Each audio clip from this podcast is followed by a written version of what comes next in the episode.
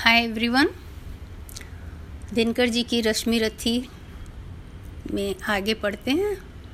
अभी सप्तम सर्ग चल रहा है और हमने देखा कि कर्ण बहुत भ्रमित हैं कि दो द्रोणाचार्य की जिस तरह वध किया गया, क्या केशव ने उसका समर्थन दिया?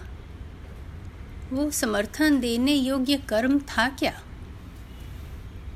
यही धर्म नीति है क्या? लेकिन वो मन में सोचते हैं कि वो कभी भी धर्म से नहीं डिगेंगे, क्योंकि सिर्फ़ इस जन्म में ही उन्हें नहीं जीना है, और जितने भी आने वाले जन्म हैं, वो सबको वो सुधारना चाहते हैं तो वो अपने सत्य के पद से नहीं हटेंगे, चाहे विजय मिले या ना मिले। और फिर उन्हें वो कहते हैं कि उन्हें अपनी बाजुओं पे बहुत भरोसा है उन्हें अपने तीर कमान के कर्तव्य पे बहुत भरोसा है। उन्हें पता है कि उनके जैसा वीर और कोई नहीं है और वो अर्जुन से लड़ने के लिए बहुत उतावले हैं। और उन्होंने मन ही मन सोच लिया है कि द्रोणाचार्य दुर्योधन की विजय होगी और पार्थ जो हैं उनकी मृत्यु होगी। और ये सोच के वो बहुत हर्ष से फूले जा रहे हैं और शल्य को कहते हैं कि मेरा रथ सजाओ, हम, हमें लड़ने जाना है। उसके बाद द्वितीय स्वर्ग शुरू होता है, जहाँ पर कि सारी ओर बहुत भयानक युद्ध चल रहा है। कर्ण जो हैं, क्रोधित होके शत्रुओं को बहुत विनाश कर रहे हैं और युधिष्ठिर नकुल, सहदेव, भीम के सामने आने पर उनको वो बिल्कुल मारने पर जाकर और छोड़ देते हैं। तो उन्हें समझ नहीं आता शल्य को कि ये क्या कर रहे हैं। पर कर्ण को पता है कि वो क्या कर रहे हैं, वो अपनी, अपने दिए हुए वचन को पूरा कर रहे हैं। तो बहुत ही खूबसूरती से इन सब चीज़ों को लिखा है। दिनकर जी ने, चलिए हम सुनते हैं। समझ में कुछ न आता, कृष्ण क्या सिखला रहे हैं? जगत को कौन नूतन पुण्य पथ दिखला रहे हैं? हुआ वध द्रोण का कल जिस तरह, वह धर्म था क्या? समर्थन योग्य केशव के लिए वह कर्म था क्या? यही धर्मिष्ठा? नई नीति का पालन यही है? मनुज मलपुंज के मालिन्य का छालन यही है? यही कुछ देख कर संसार क्या आगे बढ़ेगा? जहाँ गोविंद है, उस श्रृंग के ऊपर चढ़ेगा। करे भगवान जो चाहें, उन्हें सब कुछ क्षमा है, पर क्या वज्र का विस्फोट छीटों से थमा है? चले वे बुद्धि की ही चाल, मैं बल से चलूँगा। न तो उनको, न होकर जिम अपने को छलूँगा। डिगाना धर्म क्या? इस चार वित्तों की मही को? भुलाना क्या मरण के बाद वाली ज़िंदगी को? बसाना एक पूर क्या? लाख जन्मों को जलाकर? मुकुट गढ़ना भला क्या? पुण्य को रण में गलाकर? नहीं, राधे सत्यपथ छोड़कर अघलोक लेगा। विजय पाए न पाए रश्मियों का लोक लेगा। विजय गुरु कृष्ण हूँ, गुरु किंतु मैं बलिदान का हूँ, असी से देह को वे, मैं निरंतर प्राण का हूँ। जगी बलिदान की पावन शिखाओं समर में आज कुछ करतब दिखाओ, नहीं शरही सखा सत्कर्म भी हो, धनुष पर आज मेरा धर्म भी हो। मचे भूडोल प्राणों के महल में, समर डूबे हमारे बाहुबल में। गगन से वज्र की बौछार छूटे, किरण के तार से झनकार फूटे। चले अचलेश पारावार डोले, मरण अपनी पूरी का द्वार खोले। समर में ध्वंस फटने जा रहा है, महिमंडल उलटने जा रहा है। अनूठा कर्ण का रन आज होगा, जगत को काल दर्शन आज होगा, प्रलय का भीम नर्तन आज होगा, व्यद व्यापी विवर्तन आज होगा। विषक जब छोड़कर तरकस चलेगा, नहीं गोविंद का भी बस चलेगा, गिरेगा पार्थ का सिर छिन्न धर से, जई कुरुराज लौटेगा समर से। बड़ा आनंद उर में छा रहा है लहू में ज्वार उठता जा रहा है। हुआ रोमांच, यह सारे बदन में उगे हैं या कटीले वृक्ष तन में। आहा भावस्त होता जा रहा हूँ, जगा हूँ या कि सोता जा रहा हूँ। बजाओ युद्ध के बाजे बजाओ, सजाओ शल्य, मेरा रथ सजाओ। अब दूसरा भाग्य शुरू हो भाग शुरू होता है, जहाँ पर युद्ध शुरू हो चुका है। रथ सजा भेरियाँ घमक उठी गह गहा उठा अंबर विशाल। कूदा स्यंदन पर गरज कर्ण, क्यों उठे गरज क्रोधानंद काल। बज उठे रोर कर पटह कंबु, उलसित वीर कर उठे हु उच्छल सागर सा चला कर्ण, को लिए क्षुब्ध सैनिक समूह। हेशा रथाश्व की चक्र दंतावल का वृहंत अपार, टंकार धनुर्गुण की भूषण, दुर्मद रणशूरों की पुकार, खलमला उठा ऊपर खगोल, कलमला उठा पृथ्वी का तन, सनसन कर उड़ने लगे विशिक झंझना उठी असियाँ झंझन।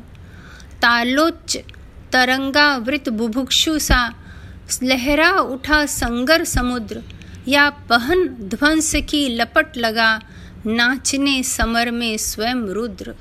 है कहाँ इंद्र? देखे कितना प्रज्वलित मर्त्य जन होता है। सुरपति से छले हुए नर का कैसा प्रचंड रन होता है। अंगार वृष्टिपा धधक उठे, जिस तरह शुष्क कानन का तृण सकता न रोक शस्त्री के गति पुंजित जैसे नवनीत मृषिन, यम के समक्ष जिस तरह नहीं चल पाता बद्ध मनुज का वश, हो गई पांडवों की सेना त्यों ही वानों से विद्ध विवश। भागने लगे नरवीर छोड़ वह, दिशा जिधर भी झुका कर्ण, भागे जिस तरह लवा का दल, सामने देख रोशन सुपर्ण। रन में क्यों आए आज लोग मन ही मन पछताते थे। दूर से देख कर भी उसको भय से सहमे जाते थे। काटता हुआ रन विपिन क्षुब्ध, राधे गरजता था क्षण क्षण। सुन सुन निनाद की धमक शत्रु का व्यूह लरजता था क्षण क्षण। अरि की सेना को विकल देख बढ़ चला और कुछ समुत्साह कुछ और समुद्वेलित होकर उमड़ा भुज का सागर अथा। गर्जा अशंक हो कर्ण, शल्य, देखो कि आज क्या करता हूँ। कौनते कृष्ण दोनों को ही जीवित किस तरह पकड़ता हूँ। बस आज शाम तक यही सियोधन का जय तिलक सजा करके लौटेंगे हम दुदुन भी अवश्य जय की रन बीच बजा करके। इतने में कुटिल नियति प्रेरित पड़ गए सामने धर्मराज। टूटा कृतांत सा कर्ण कोक पड़, पड़े टूट जिस तरह बाज। लेकिन दोनों का विषम युद्ध क्षण भर भी नहीं ठहर पाया।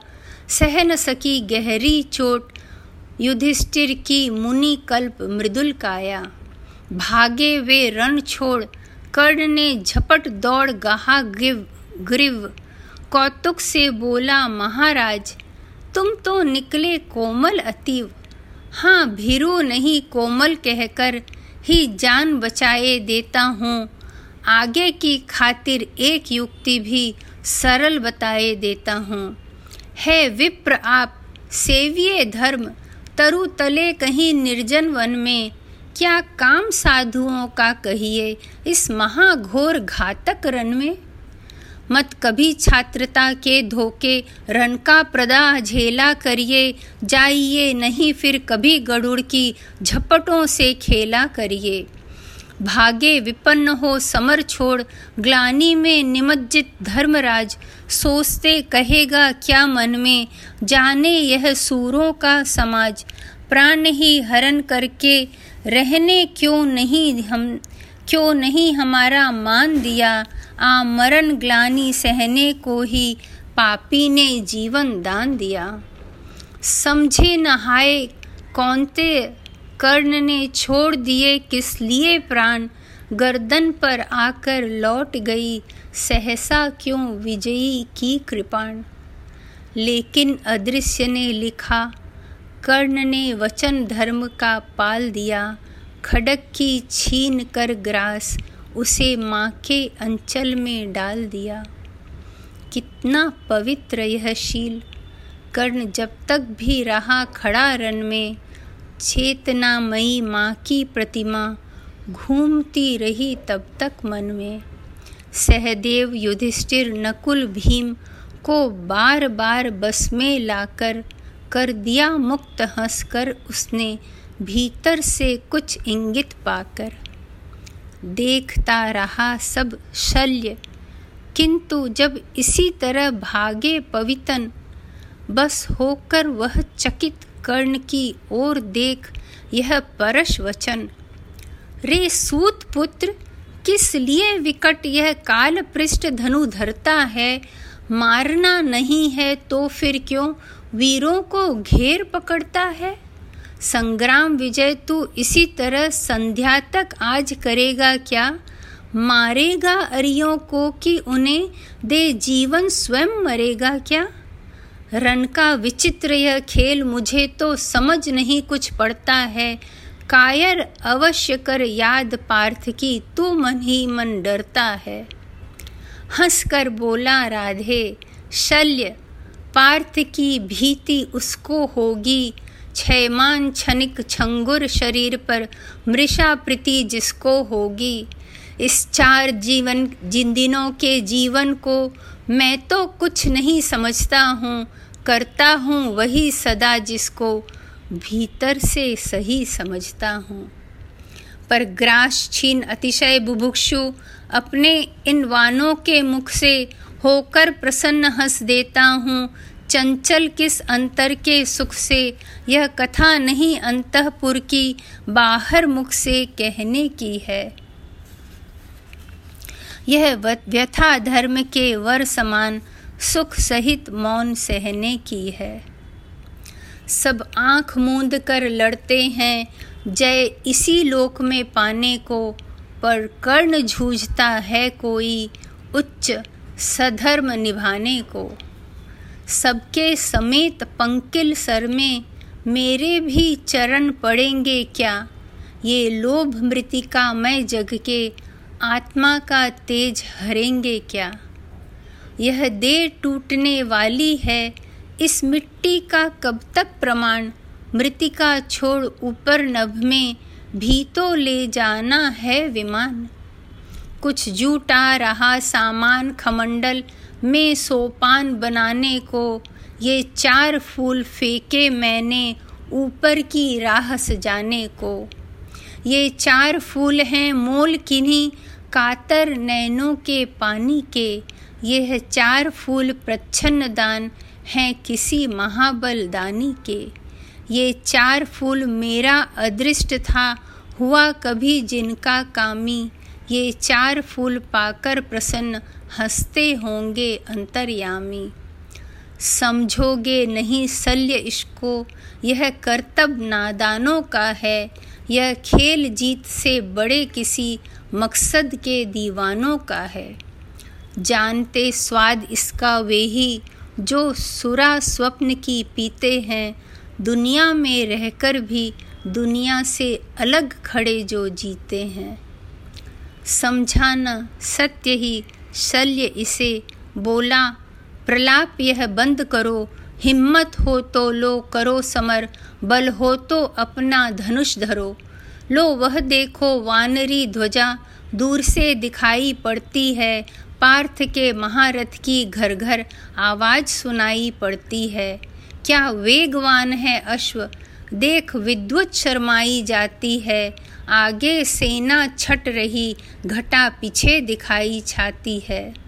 राधे काल यह पहुँच गया, शायक संधादित तूर्ण करो। थे विकल सदा जिसके हित, वह लाल सा समर की पूर्ण करो। पार्थ को देख उच्छल उमंग, पुरित ऊर पारावार हुआ। दम्भोली नाद कर कर्ण कुपित, अंतक सा भीमाकार हुआ। बोला, विधि ने जिस हेतु पार्थ हम दोनों का निर्माण किया, जिस लिए प्रकृति के अनल तत्व का हम दोनों ने पान किया, जिस दिन के लिए किए आए हम दोनों वीर अथक साधन आ गया, भाग्य से आज जन्म जन्मों का निर्धारित वह क्षण। आओ, हम दोनों विशिक वहनी पूजित को जय जयकार करें मर्म छंदेशन से एक दूसरे का जी भर सत्कार करें। पर सावधान इस मिलन बिंदु से अलग नहीं होना होगा।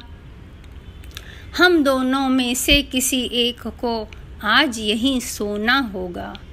हो गया बड़ा अतिकाल, आज निर्णय हमें कर लेना है। शत्रु का या कि अपना मस्तक काट कर यहीं धर देना है।